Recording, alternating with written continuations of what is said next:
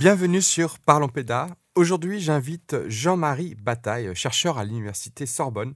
Il est notamment l'un des chercheurs ayant le plus publié sur l'écolo. Euh, et un de ses axes de recherche interroge la notion de pédagogie de la décision ou pédagogie de décision. Euh, même si je réfléchissais euh, la question de la décision au sein de mes ACM moi-même, euh, je me retrouvais souvent bloqué face aux mêmes problématiques. je ne sais pas si tu avais peut-être les mêmes, hein, mais voilà, comment décider en prenant en compte tout le monde? des fois, j'avais sept enfants qui voulaient absolument pas faire ce que tous les autres voulaient faire, et c'était toujours la question quand on n'a qu'un seul enfant, quoi, comment on fait? Comment décider et être sûr aussi bah, que c'est une décision collective, que c'est pas euh, l'influence des animateurs animatrices qui disent bah on devrait faire ça parce qu'ils ont envie de faire et du coup les enfants ils disent bah si c'est l'animateur qui a dit ou l'animatrice qui a dit bah du coup on, est ok. Euh, c'est pour ça que je voulais discuter avec Jean-Marie Bataille de, cette euh, pédagogie. Je voulais comprendre son système et ses limites aussi. et durant l'entretien, je me suis bah, très vite rendu compte que mettre en place cette pédagogie demandait de la subtilité. Et je fus étonné aussi des solutions proposées par Jean-Marie Bataille par rapport à mes problématiques. Alors j'espère que cet entretien te plaira tout autant euh, qu'il m'a plu.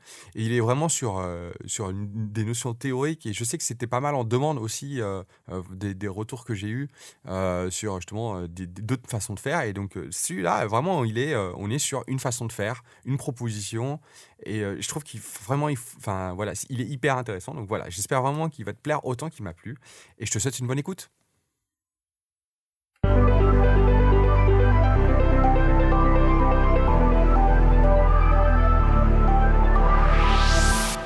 Bonjour et bienvenue Jean-Marie, merci d'avoir accepté l'invitation. Ça fait vraiment plaisir euh, de t'avoir au micro ici euh, parce que ça fait un certain temps que j'aimerais bien en fait euh, parler avec toi. Mais tout d'abord, est-ce que tu pourrais te présenter? Alors ben voilà, je m'appelle Jean-Marie Bataille, je suis enseignant à l'université Sorbonne Paris Nord et euh, j'ai une pratique des colonies de vacances euh, longue, puisque je suis né euh, dans un environnement familial qui, qui, était proche de ce milieu-là. Ma mère était cuisinière en colonies de vacances et mon papa était économe. Donc voilà. Et, ensuite, bah, très vite, j'ai passé le BAFA. puis je suis devenu formateur BAFA, Ensuite, je suis devenu directeur de colonies de vacances, puis formateur de directeur de colonies de vacances. Et dans une deuxième partie de ma carrière, j'ai euh, fait des recherches sur les colonies de vacances à différents niveaux. J'ai sur l'histoire de l'architecture des colonies de vacances euh, depuis leur création euh, au milieu du 19e siècle. J'ai travaillé aussi sur la socialisation colonies de vacances. Et puis dernièrement, j'ai fait un rapport, enfin j'ai dirigé une équipe qui a fait un rapport pour le ministère sur le, positif euh, Génération Cancolo. Euh, voilà, et depuis. Euh, alors, si, il faut que je donne une deuxième dimension, c'est que j'ai développé une pratique pédagogique qui s'appelle les pédagogies de la décision, puisque j'ai découvert ce mouvement en 94 avec Jean Housset, qui en est le fondateur originel. Euh, et, donc j'ai développé ce modèle-là euh, dans de nombreuses occasions, en particulier dans des, questions de formation euh, BAFA et BFD, mais aussi dans des, dans, des, séjours et, des centres de loisirs. Et actuellement, je suis en train de faire une recherche, recherche action formation en Normandie sur les centres de loisirs où j'essaye d'aller au-delà du modèle des pédagogies de la décision euh, à travers un modèle que j'appelle le travail social situationnel. Alors, effectivement, euh, il y a plein de choses dont je veux parler avec toi, parce que là, du coup, tu dis, euh, voilà, tu es sur plein de projets en même temps.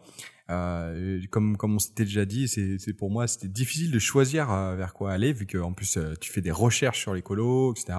Et il y avait cette question de la pédagogie de décision dont tu as parlé, qui m'intéressait particulièrement. Est-ce que tu pourrais expliquer qu'est-ce que c'est que la pédagogie de décision? Alors, pour, noter la chose, hein, Jean Housset utilise le singulier. Il parle de pédagogie de la décision, puisque c'est lui qui a, fondé le, mouvement au départ. Et ensuite, moi, je l'ai, euh, au pluriel dans la, thèse que j'ai fait en 2010. Je parle des pédagogies de la décision, euh, comme ça, au pluriel, euh, qui permet de, prendre en compte le fait qu'il y a différentes formes de, façon de s'en occuper de cette, cette façon de travailler avec les enfants et les jeunes. en fait, l'idée de la pédagogie de la décision, euh, comme je l'ai résumé dans la thèse, c'est permettre aux individus de décider de ce qui les concerne. Donc ça veut dire en gros que le fonctionnement de la colo est décidé avec les personnes qui euh, vivent la colonie de vacances, c'est-à-dire à la fois les enfants, mais aussi euh, les animateurs et les animatrices. Je ne suis pas allé jusqu'à mettre aussi en, relation le personnel de cuisine, etc. Mais je pense que on pourrait imaginer tout à fait quelque chose dans ce sens-là. Et donc voilà, donc, le fait que euh, les activités sont décidées euh, avec les personnes euh, change complètement l'ambiance qui est vécue. en particulier, ça permet de, que les enfants ou les adolescents puissent avoir des débouchés de ce qu'ils ressentent dans la vie quotidienne de la colo au travers d'un choix, d'une décision prise de faire tel type d'activité ou tel type d'activité. Alors, quand tu dis décision, pour moi, c'est pas forcément super clair. Qu'est-ce que tu mets derrière la, question de décision? Est-ce que c'est le fait de, de se dire, bah, il y a déjà des activités et on, décide des activités parmi celles qui sont proposées, ou est-ce que c'est le fait de dire, bah, on va ensemble, euh, créer les activités? Qu'est-ce que tu mets derrière euh, euh, cette question de décision? Alors, ce qui, est compliqué là pour moi aujourd'hui, c'est que je suis euh, dans quelque chose qui dépasse euh, le modèle des pédagogies de la décision. Donc, je, ben voilà, je vais essayer de, faire, euh, peut-être présenter les deux moments, c'est-à-dire le moment de l'avant et là où j'en suis aujourd'hui, puisque ça, bouge. Alors, au départ, sais euh, part de, du constat que dans les colonies de vacances, on a des programmes d'activité et rarement les enfants euh, les ont décidés. C'est-à-dire que c'est d'autres personnes qui les ont décidés euh, à leur place, des, adultes. Donc les adultes vont se préoccuper de chaque soir, dans les réunions qu'on a souvent en colonies de vacances, de savoir qu'est-ce qu'ils vont faire le lendemain. Et donc ils vont euh, comme ça, euh, préparer euh, l'activité du lendemain à partir des besoins des enfants, d'après eux.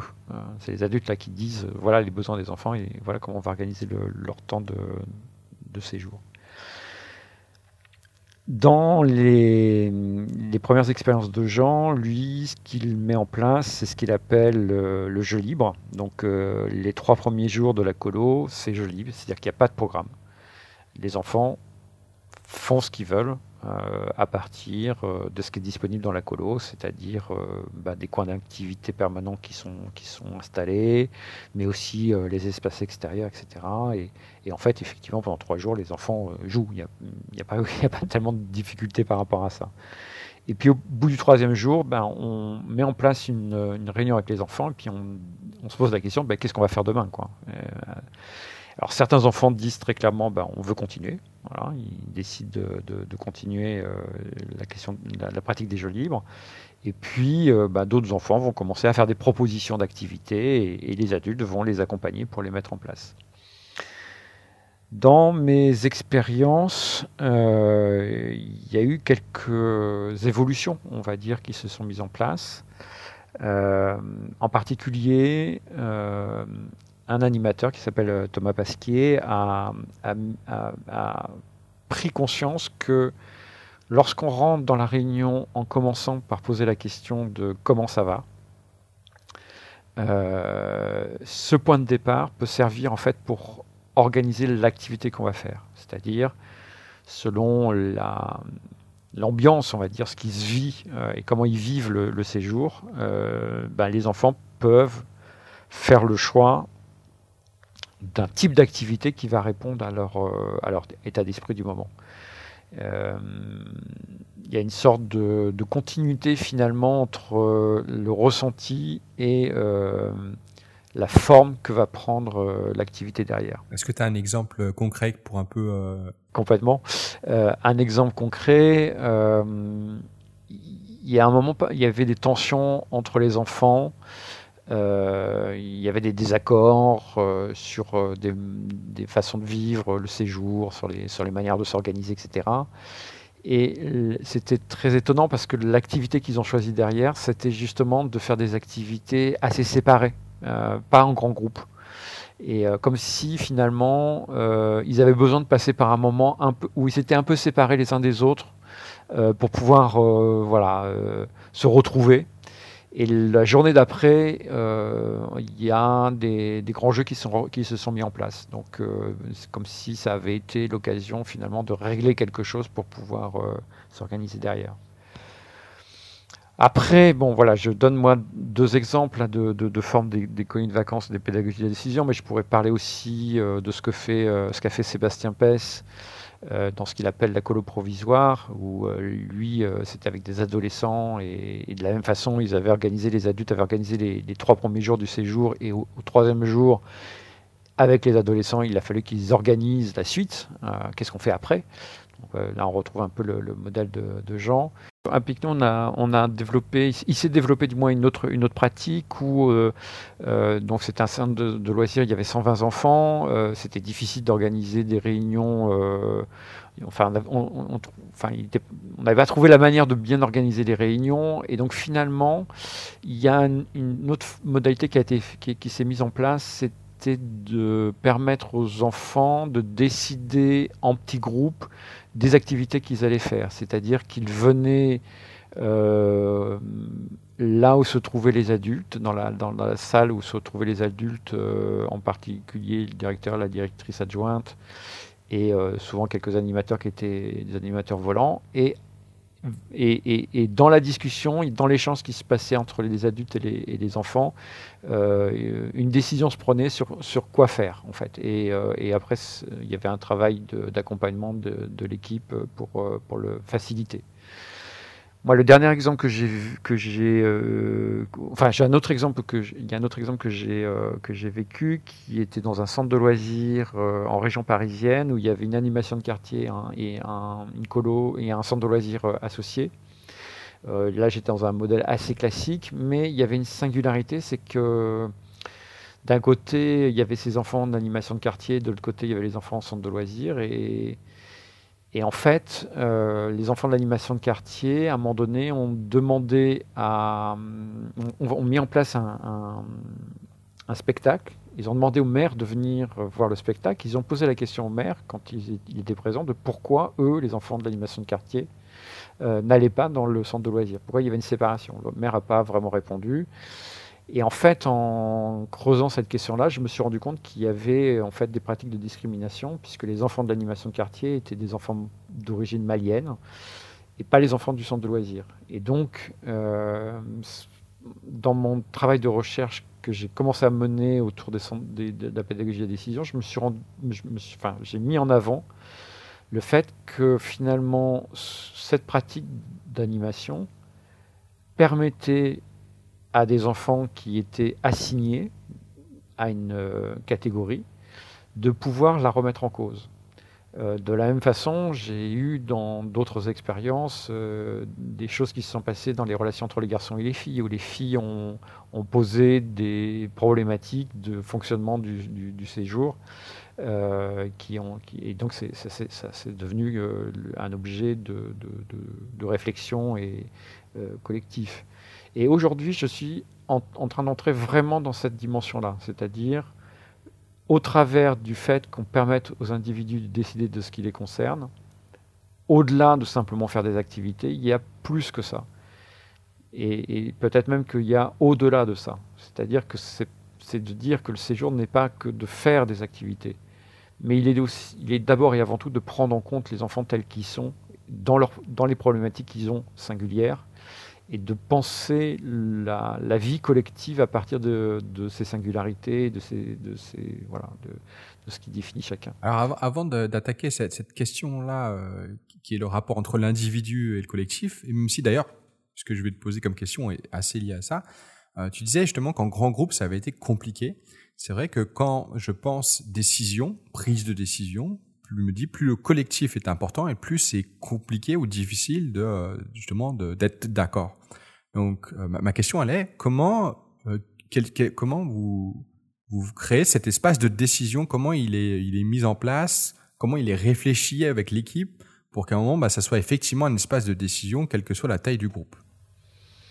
Alors, ça, c'est quelque chose que maintenant qui est assez réglé pour moi euh, par les expériences que j'ai vécues. Euh, je pense à un séjour où on était euh, dans l'équipe, une, tout un groupe de personnes qui appartenaient à une association que j'avais créée avec d'autres autour des pédagogies de décision qui s'appelait Isogoria. Et il y avait plein de membres de cette association-là qui étaient avec moi dans le séjour. Et en fait, on, vraiment, de façon assez simple, et, on retrouve ça déjà chez Jean Housset, sur le fait de, créer des, sous-groupes en fait dans le, grand collectif.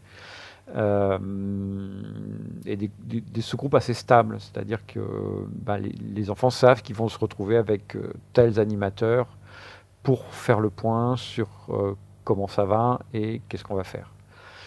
Et, et en fait, à travers ça, ce qui, que ça règle comme question aussi, c'est que au fond, euh, il n'y a pas forcément nécessité de, euh, faire une, euh, décision à l'échelle de toute la collectivité. On peut faire des sous-groupes qui vont, pour, pour ce sous-groupe-là, décider des choses.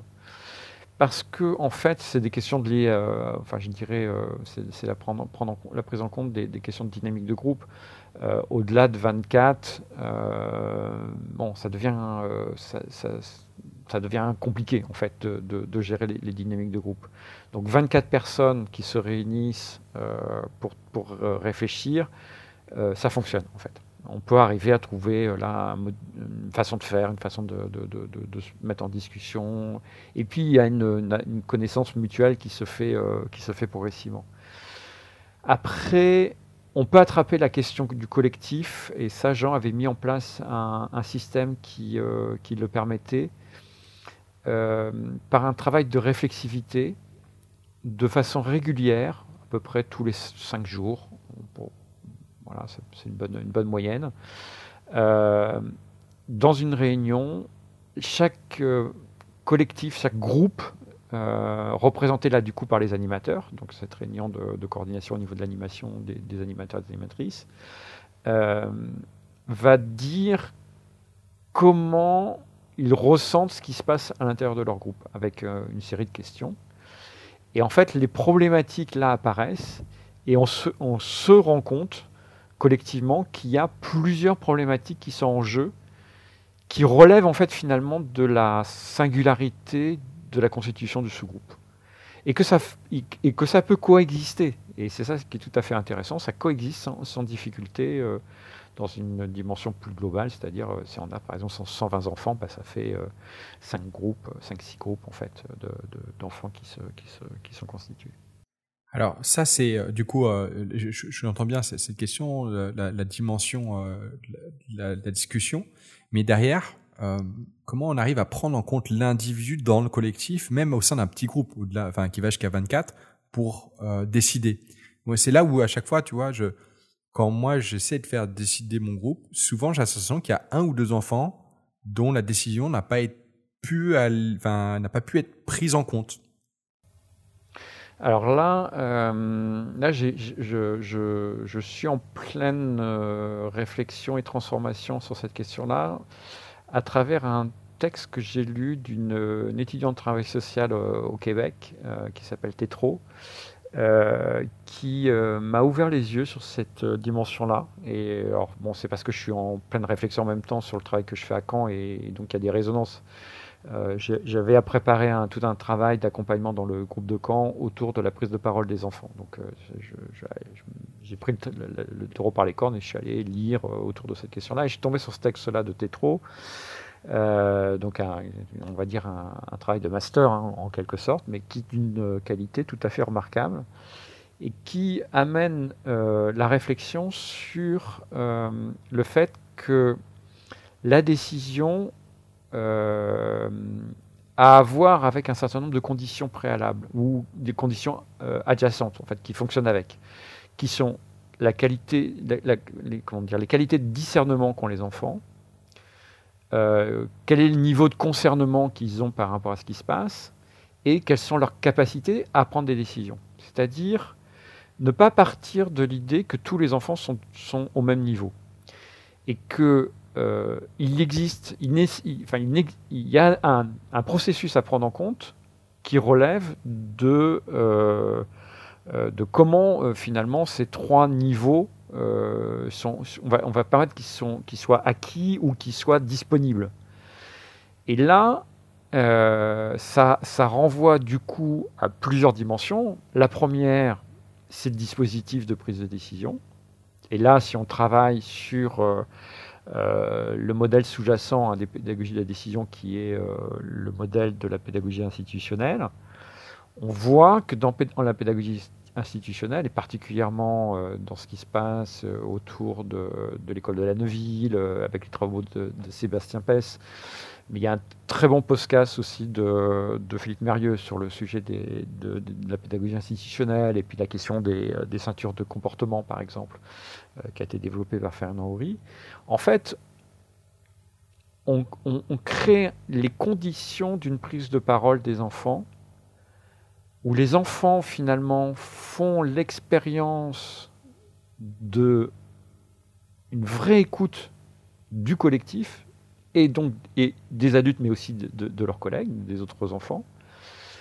Et progressivement, euh, on arrive à des enfants qui euh, euh, prennent la parole pour dire des choses. moi, j'ai le, le, souvenir d'un enfant qui était très agressif dans un groupe où, en fait, qui devait avoir, je sais pas, 9-10 ans, et il y a deux enfants euh, deux, frères jumeaux qui avaient 6 euh, ans, qui ont pris la parole en réunion pour dire à ce grand euh, mais tu sais, tu peux te comporter autrement. quand tu te comportes de cette façon-là, ça fonctionne pas. Enfin, ça, tu nous fais peur, ça se finit mal, alors que tu as toute ta place ici. Et c'était tout à fait incroyable, en fait. Ces enfants de 6 ans avaient la capacité, enfin, par le dispositif, la capacité de dire des choses de cette nature. Euh, et, donc voilà, donc ça veut dire que c'est plus complexe que juste ouvrir la parole et dire on va faire une réunion et puis basta. Euh, ça veut dire aussi qu'il faut qu'on réfléchisse euh, à, à, ce que est-ce que chacun a bien conscience de ce qui se dit, comment on fait les tours de parole, est-ce que c'est toujours les mêmes qui parlent? Est-ce que celui qui parle pas n'a rien à dire? Est-ce que tout le monde doit décider? Euh, Est-ce que au fond euh, il y a une injonction à décider, mais c'est pas tout à fait sûr? Parce que parfois, par rapport à ce qu'il y a à décider, ça relève pas des enfants, ça relève de la responsabilité des adultes, et donc c'est pas aux enfants de décider. Eux peuvent donner leur avis, mais en dernier recours, c'est les adultes qui doivent décider parce que c'est de leur responsabilité. Euh, et donc, euh, bon, il y a là une réflexion euh, plus profonde, je pense, à, mener sur, sur la prise de décision. Parce que, et c'est ça, mon, moi, mon, intérêt derrière ma perspective, il s'agit de fabriquer des modalités de vivre ensemble. c'est ça la perspective du séjour. C'est ça, au final, qu'on doit essayer de mettre au travail. De faire en sorte que cet espace qu'on partage avec les enfants pendant une période donnée, sur un temps court, soit l'occasion de la construction d'un vivre ensemble euh, le plus euh, respectueux des singularités de tous les enfants. Alors, euh, par rapport à ça, de même, euh, tu dis qu'il faut avoir, euh, enfin, faut se questionner sur justement euh, le rapport, enfin, que les enfants ont sur par rapport à la décision, en tout cas sur le fait de décider, etc. C'est-à-dire qu'il faut avoir une certaine connaissance du public. Comment on fait quand on n'a pas au début cette connaissance du public pour bah, justement créer cette dynamique, mettre en place ça pour qu'à un moment justement on puisse déjà être en capacité de voir bah, quel enfant est capable de décider, quel enfant n'est pas capable, et derrière bah, justement les, les faire travailler là-dessus. Euh, parce que j'ai sensation que enfin de ce que j'entends, c'est que forcément tu parles du résultat, c'est-à-dire du coup vous allez travailler tout ça, mais comme quel, a été ce cheminement pour arriver justement à cet endroit, à ce moment où ces deux enfants de 6 ans ont pu se lever et dire à, l'enfant brutal euh, que bah voilà, il était brutal avec eux? alors ça, veut dire qu'il y a toute une série euh, d'institutions au sens de la pédagogie institutionnelle, c'est-à-dire des choses qui ont été instituées, des règles qui ont été mises en place, qui ont une historicité, hein, c'est-à-dire qu'elles ont, elles ont été construites dans le temps. Euh, alors il y en a certaines qui sont déjà là au moment du début du séjour, et puis il y en a d'autres qui peuvent se créer au fur et à mesure. Donc il y a plusieurs choses qui, qui sont présentes au départ. Le, comment ça va, ça, c'est une première règle. Euh, c'est-à-dire, on commence la réunion par le comment ça va, parce que l'enjeu, c'est d'accueillir l'enfant dans ce qu'il est et dans l'émotion qu'il a dans l'instant. Donc euh, là, il y a toute une série de choses qui peuvent euh, faciliter ce travail-là, de, comment les enfants peuvent exprimer leurs émotions bah, en particulier, déjà, il faut les aider ou leur permettre, euh, par, des, moyens de, pouvoir euh, la reconnaître, cette émotion. Parce que des fois, euh, elle est là, mais sans que autant on, on, la, puisse la nommer facilement. Donc ça veut dire que là, il y a un travail déjà du point de vue des adultes. Cette capacité à accueillir cette parole-là, déjà, première, première chose. C'est-à-dire se mettre dans la disponibilité d'accueillir cette parole et donc d'être attentif à tout ce qui peut se dire de singulier dans ce moment. Et donc, voilà, de, de, de, pouvoir entendre euh, aussi quelque chose qui a à voir avec euh, le mal-être, euh, le ça va pas. bon, bon et, ça, c'est un premier niveau. deuxième niveau, qui euh, s'articule avec celui-là, c'est la question du, euh, de, comment on traite la question des, rapports, des violences, des difficultés qu'il y a entre les enfants.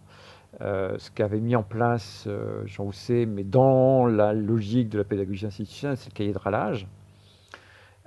donc c'est de permettre aux enfants de suspendre leur velléité de régler le problème avec un autre enfant immédiatement, en passant par un, protocole qui permet euh, aux enfants de différer cette euh, volonté d'agir pour passer par un, moment où ça va, se dire et se poser. Donc ça, c'est le deuxième moment après le comment ça va. C'est on va reprendre ce qui est dit dans le cahier de. On va demander à ceux qui ont noté dans des choses dans le cahier de de dire est-ce que euh, vous voulez qu'on aille au bout de ce que vous avez dit, c'est-à-dire euh, vous voulez revenir sur ce que vous avez dit dans le cadrage et on l'évoque. Donc ça, ça pose des choses, c'est-à-dire ces deux enfants-là, s'ils ont pu dire des choses, c'est parce que c'était dit dans le ralage. Donc ils, euh, ils, entendent, et il y a quelque chose qui est posé, que leur parole, c'est pas le plus fort qui, qui, a le dernier mot en fait. Euh, si un enfant est gêné par la parole d'un autre, il peut, le poser. Donc ça accompagne le comment ça va en fait. Et puis le troisième niveau, c'est euh, la prise de décision. En fait, c'est euh, là, il y a, quelque chose de, l'immédiat, de ce qu'on va faire là maintenant tout de suite, mais il y a en même temps une réflexion à avoir du point de vue des adultes. parce qu'ils font aussi des propositions. Hein. Les, enfants font des propositions, mais les adultes en font. Et puis ça se, ça se mélange, ça se discute, ça se voilà. C'est, les adultes ne sont pas en dehors de la vie du groupe, ils ont aussi une, place dans la vie du groupe, ils ont leur place dans le comment ça va d'ailleurs.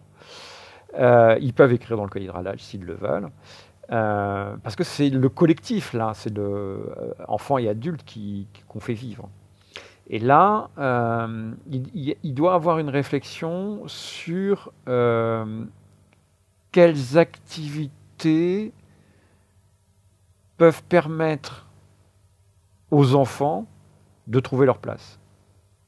Euh, comment on peut accompagner par des propositions d'activité euh, la construction du collectif. Et donc ça renvoie l'animation à ce qu'elle était finalement euh, dans sa finalité première de dynamique de groupe, mais là dans une perspective plus précise, et donc je vais utiliser d'autres mots pour, le, pour, en parler, je vais parler d'une approche anti-oppression, c'est-à-dire qu'on fait attention au fait que certains enfants sont, sont, engagés dans des, oppressions. Par exemple, des enfants qui sont racisés, des enfants qui euh, se retrouvent régulièrement confrontés au fait qu'on les renvoie à leur race. On leur dit qu'ils sont différents, qu'ils sont de couleur, etc. Euh, au sexisme, que les enfants, euh, entre les garçons et les filles, il y a des choses qui se, jouent, à l'adultérisme, euh, je ne sais pas comment on dit exactement, mais au fait que les adultes n'entendent pas ce que disent les enfants, etc. Et, c'est ça qui, c'est ces enjeux-là qui, qui, qui, se jouent là dans, le, dans la construction de, du ensemble. Alors j'aimerais juste parler d'un point précis. Tu, tu, parles des activités. Tu sais, tu disais euh, tu veux aller au-delà. Euh, justement, jusqu'à quel type d'activité? Est-ce que par exemple on peut mettre en, on peut prendre en compte la vie quotidienne? Est-ce qu'on peut prendre en compte euh, l'organisation de la journée, etc. Dans cette prise de décision où il y a quand même une certaine limite à avoir? Alors là, on est, il y a plusieurs, il y a plusieurs niveaux, a plusieurs modèles on va parler du séjour, je vais parler aussi un peu des centres de loisirs parce que c'est différent, mais ça nous aide à comprendre des choses. Alors, dans le séjour, euh, en fait, on pourrait imaginer qu'on agisse sur tout, mais euh, ça suppose que euh, ait cette perspective-là, et dans l'organisation de cette perspective-là, on ait réfléchi aux modalités d'action et de transformation des, euh, des autres, euh, enfin, dire, des, des, autres niveaux que l'activité. Par exemple, on parle des repas. Euh, sur un séjour ado, ça, ça se fait hein, assez simplement. C'est-à-dire la question de qu'est-ce qu'on va manger. Les, les, les, adolescents peuvent tout à fait, sont tout à fait en mesure de s'en, de, de emparer. C'est quand je disais tout à l'heure, il y a un processus il y a des niveaux de de décisions qui sont de nature différente. Quand on est chez des ados, on est tout à fait en mesure là, avec les ados, de s'emparer de ces questions-là. Euh, si je prends l'exemple de la, des premières colonies de vacances qui traitent de cette question-là, c'est celle de William Rupert George, qui s'appelle La République des jeunes. Euh, donc c'est un séjour qui est organisé sur deux mois à l'époque, hein, fin 19e, euh, c'était des choses qu'on pouvait faire, où il emmène des jeunes garçons et filles euh, qui vivent à la rue à New York, dans un séjour à Freeville, pas très loin, la grande banlieue new-yorkaise, on va dire d'une certaine façon. Et dans ce séjour-là, il, en arrive à, créer une mini-république où euh, il y a un parlement euh, des jeunes qui décide des règles de fonctionnement, un tribunal euh, pour statuer sur les jeunes qui auraient enfreint les règles. Il y a même une prison, il y a même une, police, il y a un système de monnaie locale qui est mis en place, etc. Donc on peut aller très loin dans, le, dans, le, dans, le, dans le, ce qu'on va décider quand on est avec des adolescents. Quand on est avec des enfants, il faut, euh, euh, il faut, gérer les choses euh, au niveau des décisions que peuvent prendre des enfants, c'est-à-dire de comment ça, ils, sont ils peuvent impacter ou pas le, fonctionnement. Et je pense là, il faut avoir une réflexion au cas par cas, en fait. comment, de quoi on peut, on peut, on peut, sur quoi on peut agir, en, fait, finalement. Euh, parce qu'il ne s'agit pas non plus d'être dans, euh, dans une logique juste de dire euh, bah, les enfants décident, donc ils peuvent décider tout et n'importe quoi. Ça, c'est pas. C'est le, enfin, ça, c'est pas vraiment de ça qu'on parle ici. Hein. On, parle de d'autres choses. On parle de la prise en compte de la, de l'enfant dans sa, dans ce qu'il est et, et dans, dans, dans, dans, toutes les dimensions possibles. Et on va essayer d'aller au plus loin possible. Donc je vais me décaler sur le, sur, en passant du, du, côté du centre de loisirs. Alors attends, avant, avant que tu te décales, justement, j'aimerais bien un peu parce que je sais que tu as aussi un projet de, de prise de décision en accueil de loisirs j'aimerais bien que tu le présentes maintenant un peu plus. Et de toute manière, je reviendrai justement sur cette question euh, de, la prise de décision dans l'accueil de loisirs un peu plus tard. Euh, mais si tu veux, déjà un peu, est-ce que tu pourrais euh, rapidement décrire le projet que, tu as mis en place, etc. Puisque c'est vrai que là, on parle des séjours depuis le début.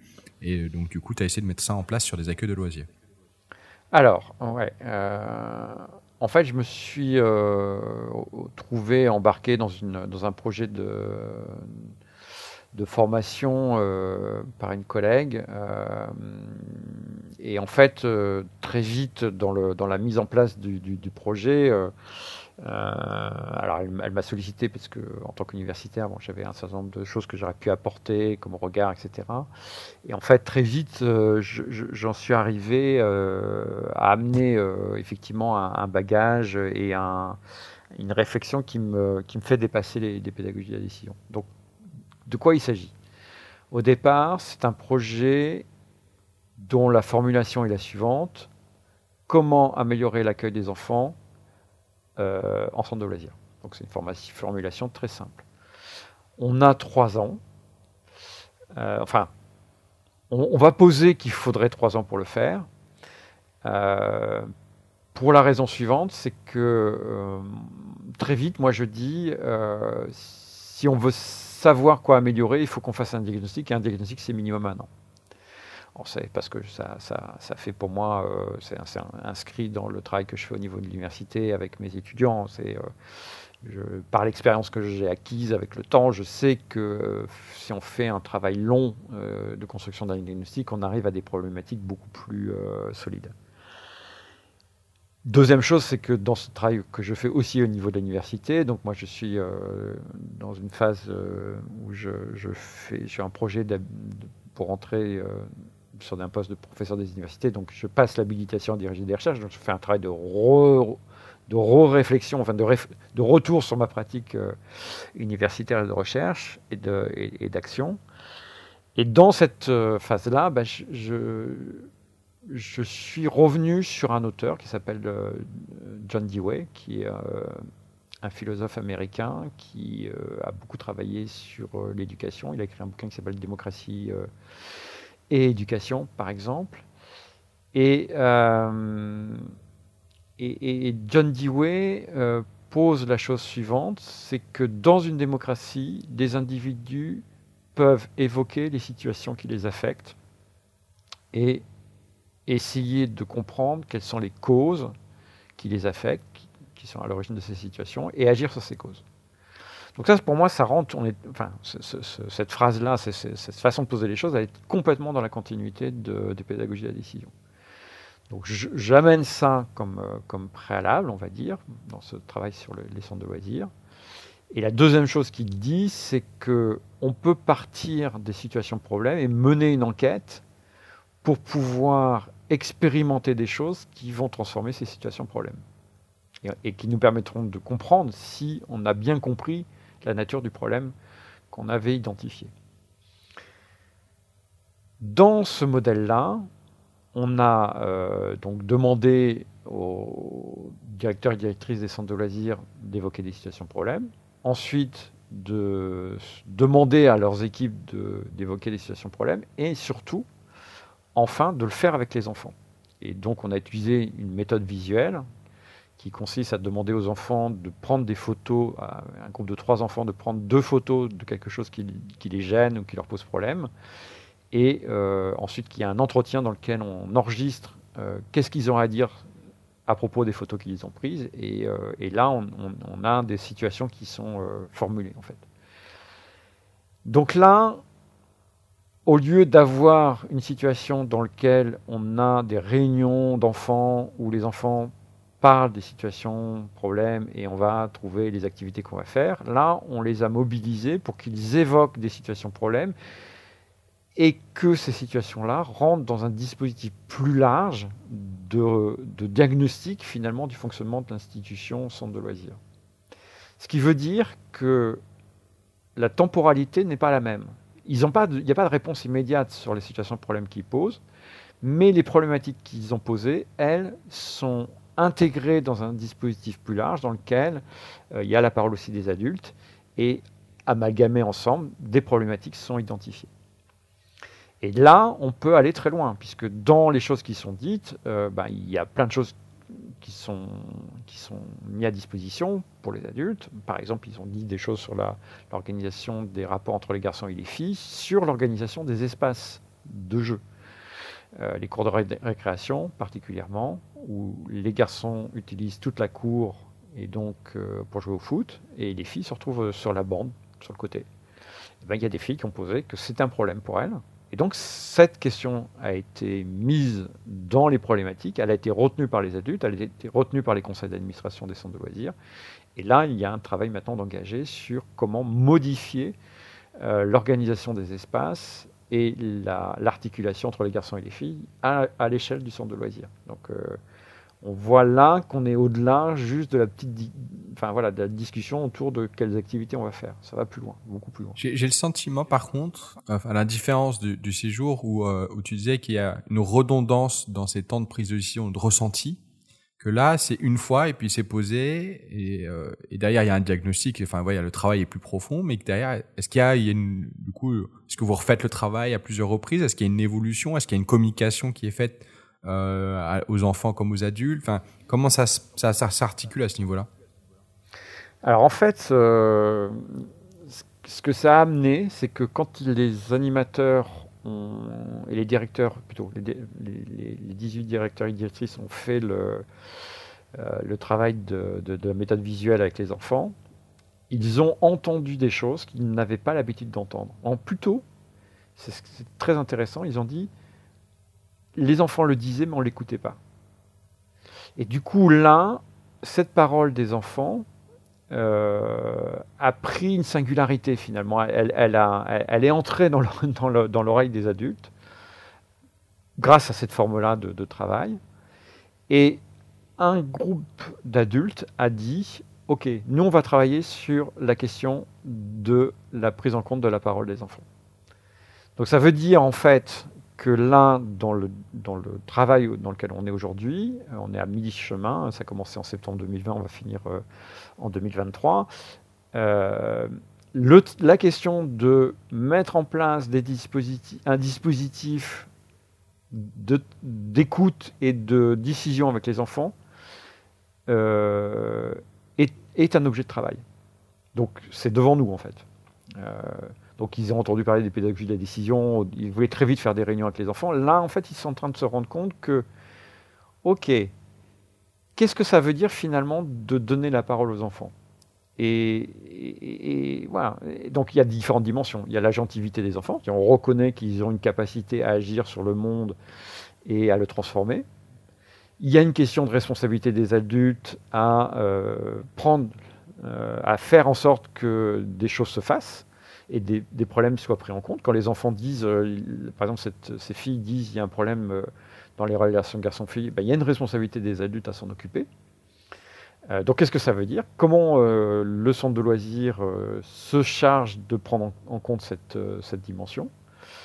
Et puis de ce que j'évoquais tout à l'heure, c'est-à-dire le processus qui va permettre que par état, par niveau, progressivement, ben, tous les enfants vont, enfin chaque enfant plutôt dans sa singularité va participer à prendre, euh, à, agir sur le fonctionnement de ce, centre de loisirs. C'est vraiment quelque chose qui est très fort chez, chez Dewey.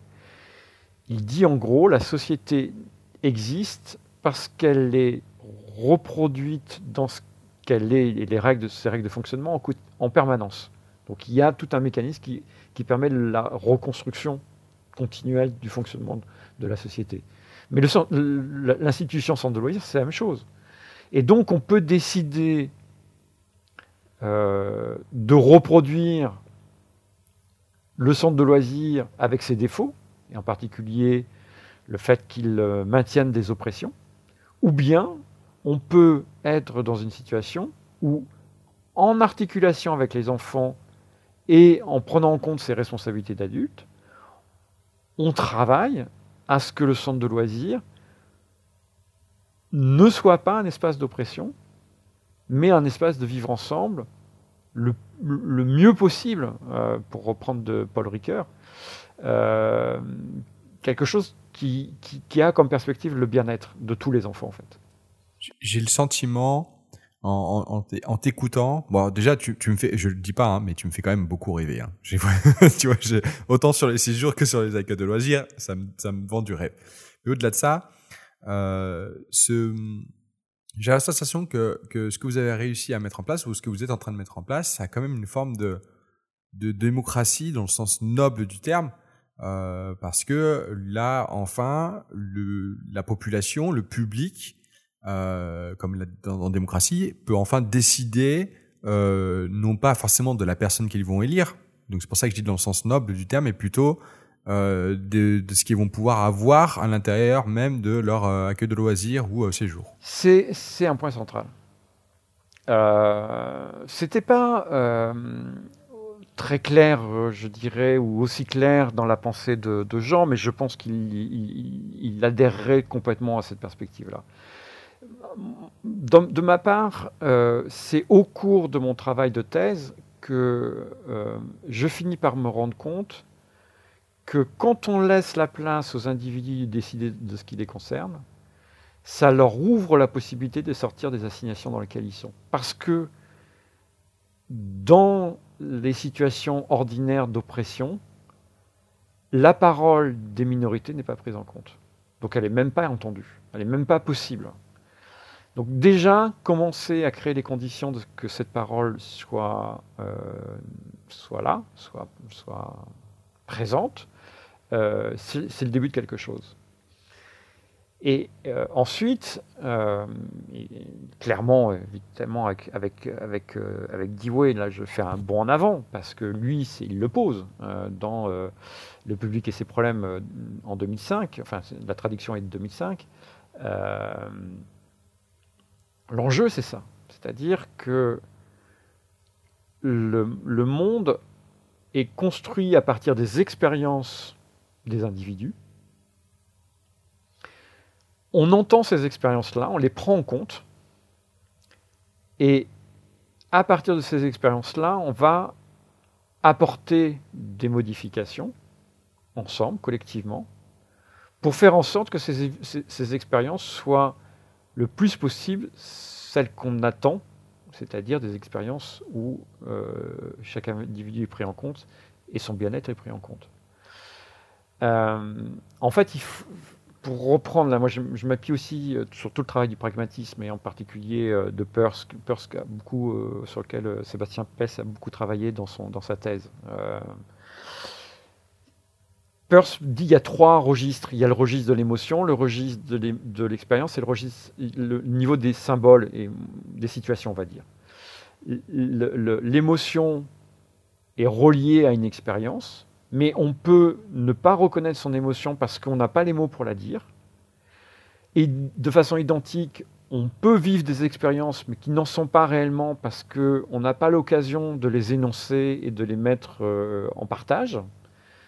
Et enfin, ces expériences sont reliées à des constructions sociales qui s'appellent des situations, qui font que on va vivre un type d'expérience. Mais de la même façon, elles, demandent un travail pour être perçues, ces situations. Et donc, tout le travail de, de mise en mots euh, qu'on développe là dans ce modèle de décision, de prise de décision, de réunion, de partage des émotions avec le comment ça va, de discussion, etc. En fait, on fabrique un discours ensemble pour désigner ce qui est présent et ce qui est vécu par chacun. Et le fait de faire ça, c'est déjà quelque chose qui a à voir avec la transformation sociale. Parce que en énonçant, par exemple, qu'il y a un problème dans la relation entre les garçons et les filles, euh, le fait de dire ça, c'est quelque chose déjà de performatif. Parce que ça met en. ça, nous donne la cap Enfin, se crée en même temps le fait qu'on qu l'observe, qu'on va se mettre à l'observer. Ce que je disais, ces directeurs, avec la méthode visuelle, se sont rendus compte, non pas que les choses n'étaient pas dites, mais qu'elles n'étaient pas écoutées. Et donc, euh, ben, l'écouter, écouter vraiment ce qui se dit, euh, produit un changement et une transformation. Et évidemment, ça va au-delà de simple question de quelle activité on va faire. Ça a à voir euh, surtout sur quelle vie on veut vivre ensemble. Voilà. Alors, c'est vrai que, tu dis vraiment écouter. Mais tu disais aussi que vous avez utilisé quand même euh, un, procédé pour, euh, pour vraiment écouter, en tout cas, euh, c'est-à-dire le fait de prendre en photo ce qui était important, une prise de photo de problèmes, etc., ce qui acte les choses. là-dessus, on, verra à la fin, donc je vais peut-être pas te lancer là-dessus, mais, c'est vrai que ça, peut questionner aussi de comment on passe sur de l'écoute active, euh, où c'est pas forcément facile. Comme tu dis, c'est pas parce qu'on discute avec des enfants qu'on va forcément vraiment entendre ce qu'il y a derrière, le problème qu'il y a derrière. Euh, J'ai une dernière question, avant qu'on passe vers la fin. Euh, au niveau de l'extérieur, donc l'inverse ou le séjour, ben, généralement euh, les parents euh, ils voient pas trop ce qui se passe, ou en tout cas à palais de retour, c'est plutôt à la fin que ça se fait. Sur les accueils de loisirs, il y a souvent des va-et-vient à la fois avec les parents, mais aussi avec les élus, etc. Comment les, les, gens voient de l'extérieur ce type de, de pédagogie et, et comment et comment ça se gère justement pour qu'à un moment ça soit compris par par l'extérieur? Alors moi c'est c'est ma, ma part d'entrée en fait. L'expérience que j'avais vécue euh, en région parisienne, de, avec ces fameuses histoires de euh, accueil de loisirs d'un côté, animation de quartier de l'autre, euh, le maire de cette ville, une fois que l'été était passé, hein, moi j'intervenais que pendant l'été, donc il fait une, grand, une, grande réunion avec tous les directeurs qui sont intervenus pendant l'été. il m'invite pour présenter ce que j'avais développé pendant cette expérience. Voilà, il avait eu des échos du coup. Et euh, je fais ma présentation. Et une fois que j'ai fini ma présentation, il prend la parole et il dit Plus jamais dans ma ville ce modèle pédagogique. Je ne veux que ce modèle pédagogique ne revienne jamais dans ma ville. Et là, j'ai pris une claque, en fait. Euh, je me suis dit Waouh Il y, a quelque chose de puissant, finalement, dans le fait de donner la parole aux enfants, puisque ça leur les amène à parler d'un certain nombre de choses qui peuvent être des choses qui posent problème et que si on ne travaille pas la façon de faire circuler cette parole, eh ben, euh, on peut se prendre un mur. Et j'ai eu d'autres, il y a d'autres collègues qui, ont, fait des, projets en pédagogie de la décision euh, dans la région de Caen, pareil, qui ont eu euh, la même façon, ils sont allés dans le mur. Donc je savais en, commençant l'expérience de Caen qu'il fallait faire autre chose. Et donc, dans le autre chose, il y a comment on fait circuler les problématiques dans les différentes strates de fonctionnement d'un centre de loisirs, c'est-à-dire évidemment l'équipe, mais au-delà, euh, les directeurs et directrices des MJC dans lesquels les centres de loisirs sont inscrits, mais aussi derrière les conseils d'administration et, les parents, etc. Donc, euh, la, question là, elle est, dès qu'on touche à quelque chose qui a à voir avec une transformation du centre de loisirs, il faut des validations il faut que ce soit open, euh, open field, euh, en plein air, euh, transparent, on va dire. Tout le temps, tout le temps, tout le temps. Parce que l'enjeu, c'est qu'on ne perde personne dans le chemin. C'est-à-dire que tout le monde valide le fait que le bien-être des enfants et donc la prise en compte de ce qu'ils vivent est la perspective qu'on veut, veut atteindre. Et donc, dans, la manière de faire là actuellement, euh, on est passé par des étapes euh, comme ça de validation. Première étape euh, à la fin de la première année du diagnostic avec les conseils d'administration et les directeurs qu'on a accueillis, où on a présenté les différentes problématiques. là, on est dans une autre phase de, validation puisque les donc il y, a, une, validation début de l'année 2021, euh, septembre 2021, où euh, il y a eu un choix sur les, quelles problématiques on mettait au travail. Sur les 13, on n'en a gardé que 3. Là, on va mettre en place des expérimentations. Pareil, une fois que les expérimentations, le modèle d'expérimentation sera proposé et sur quoi on va travailler, on repassera par une validation. Et ainsi de suite. Parce que, euh, parce que en fait, quand on touche euh, à l'ADN d'une institution, euh, les personnes qui en sont responsables de cet ADN doivent être mis euh, au travail. Ça, c'est vraiment lié à, mes travaux de recherche que j'avais fait sur la maison de Courcelles, donc le bouquin sur la, question de la prise de responsabilité des jeunes et des associations, où j'avais bien compris que selon le, type de décision qui était prise, les niveaux de responsabilité qui étaient engagés n'étaient pas les mêmes. Donc, euh, certains niveaux de, responsabilité engagés ben, relèvent euh, du fonctionnement immédiat entre les enfants et l'animateur et l'animatrice. D'autres sont au niveau de la direction du séjour. D'autres sont plus loin, sont liés euh, au fonctionnement de l'association et donc relève plutôt euh, du conseil de maison ou bien du conseil d'administration ou bien du bureau. Et, là-dedans aussi euh, les, permanents. Et donc, pour que chaque niveau puisse se positionner, il faut que la problématique qu'on a identifiée, on l'ait transformée, on l'ait intégrée dans un véhicule et que ce, véhicule circule entre les différents niveaux avec des allers-retours pour que chacun, au niveau de responsabilité où il est, puisse prendre le temps de réfléchir à euh, ce que ça engage et, euh, euh, à la façon où il le perçoit et le comprend et éventuellement qu'est-ce qu'il en fait. Quoi. Donc on ne peut pas être juste dans quelqu'un dit quelque chose et on, le met en place. C'est pas possible. Il faut que le, quelque chose qui a été dit, on le valorise, on le, on l'inscrive dans quelque chose qui permet de, à d'autres niveaux de s'en, emparer. Euh, là, comme je le disais, ben, les enfants, euh, avec la méthode visuelle, ils ont dit euh, il y a un problème avec, dans l'organisation des espaces entre les garçons et les filles. Donc ça, c'est une problématique qui a été posée. Euh, elle a été, euh, les problématiques ont été proposées au, conseil d'administration. Celle-ci a été retenue. Euh, et maintenant, elle est mise au travail.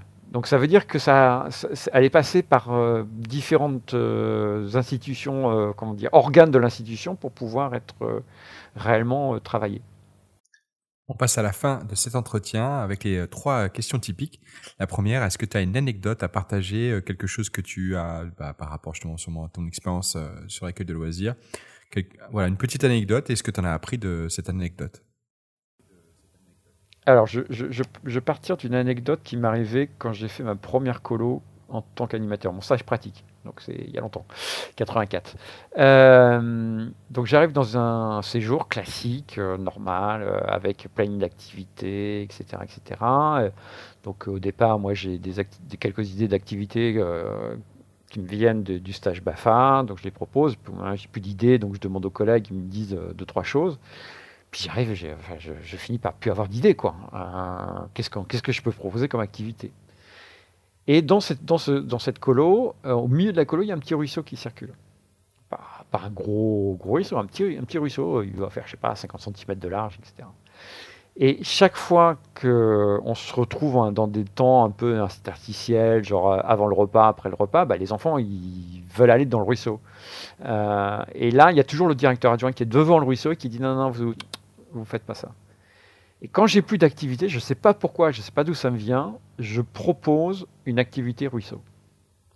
Donc, je fais finalement, je, modifie le cadre dans lequel les choses se passent, c'est-à-dire au lieu que ce soit juste le truc qui est interdit, bah, ça devient quelque chose qui est possible entre telle heure et telle heure. Et j'ai un plébiscite énorme. Je me retrouve au bout de quelques jours avec 30 euh, gamins. Euh, je suis jeune animateur, mais je suis tout seul à gérer les 30 gamins parce que les collègues, ça ne les intéresse pas. Enfin bref. Et eux, ils se retrouvent avec 3-4 gamins de, l'autre côté. Et qu'est-ce que ça raconte, ce truc-là? C'est que dans le modèle classique des colonies de vacances, qui partent des besoins de l'enfant et qui disent il faut construire les activités d'un euh, ben en fait, on plaque finalement une sorte de voilà, d'activité XY, mais c'est pas inscrit dans la vie en fait.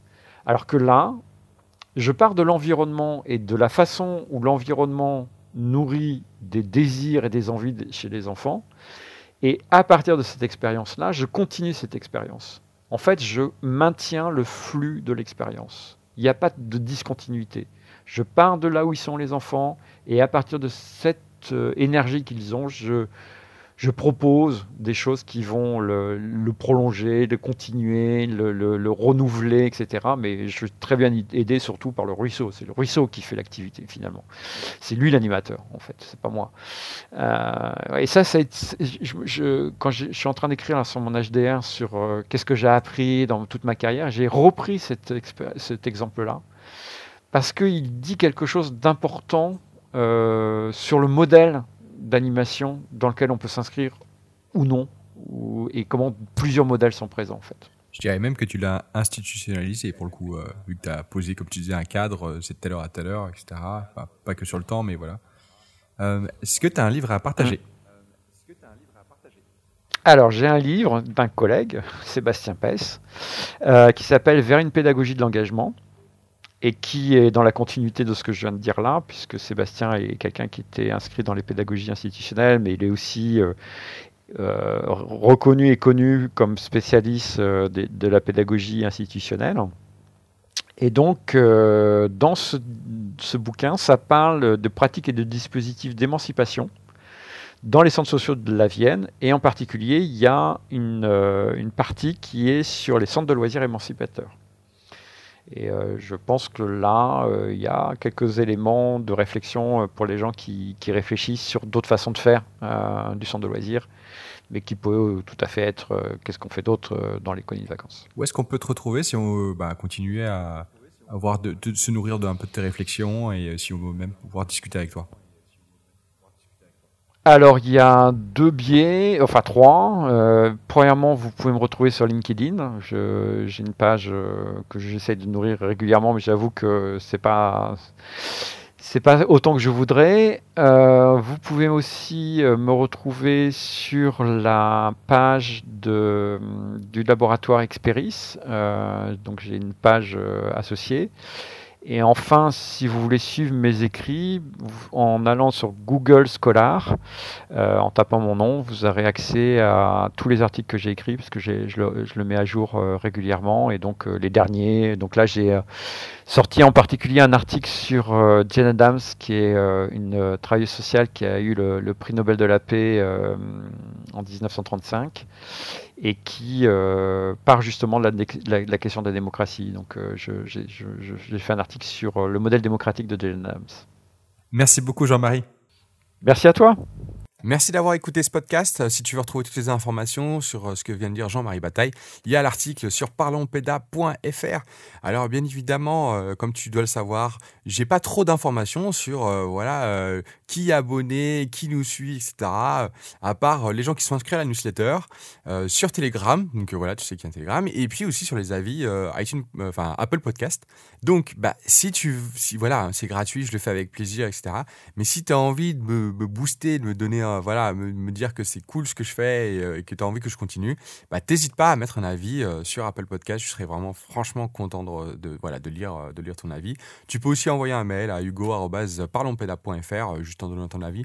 À minima, ça fait toujours plaisir, voilà, de savoir ce que tu penses, positif comme négatif. si justement tu veux aussi que j'améliore des trucs, parce que pareil, j'ai pas trop de retour là-dessus, mis à part, enfin voilà les gens genre, me disent que c'est cool, mais euh, tu sais, franchement, on peut toujours s'améliorer. Donc, si euh, voilà, il y a des choses qui t'ont envie, envie que je fasse un peu plus, bah, n'hésite pas à m'envoyer un email. Et ben, je te dis à dans deux semaines.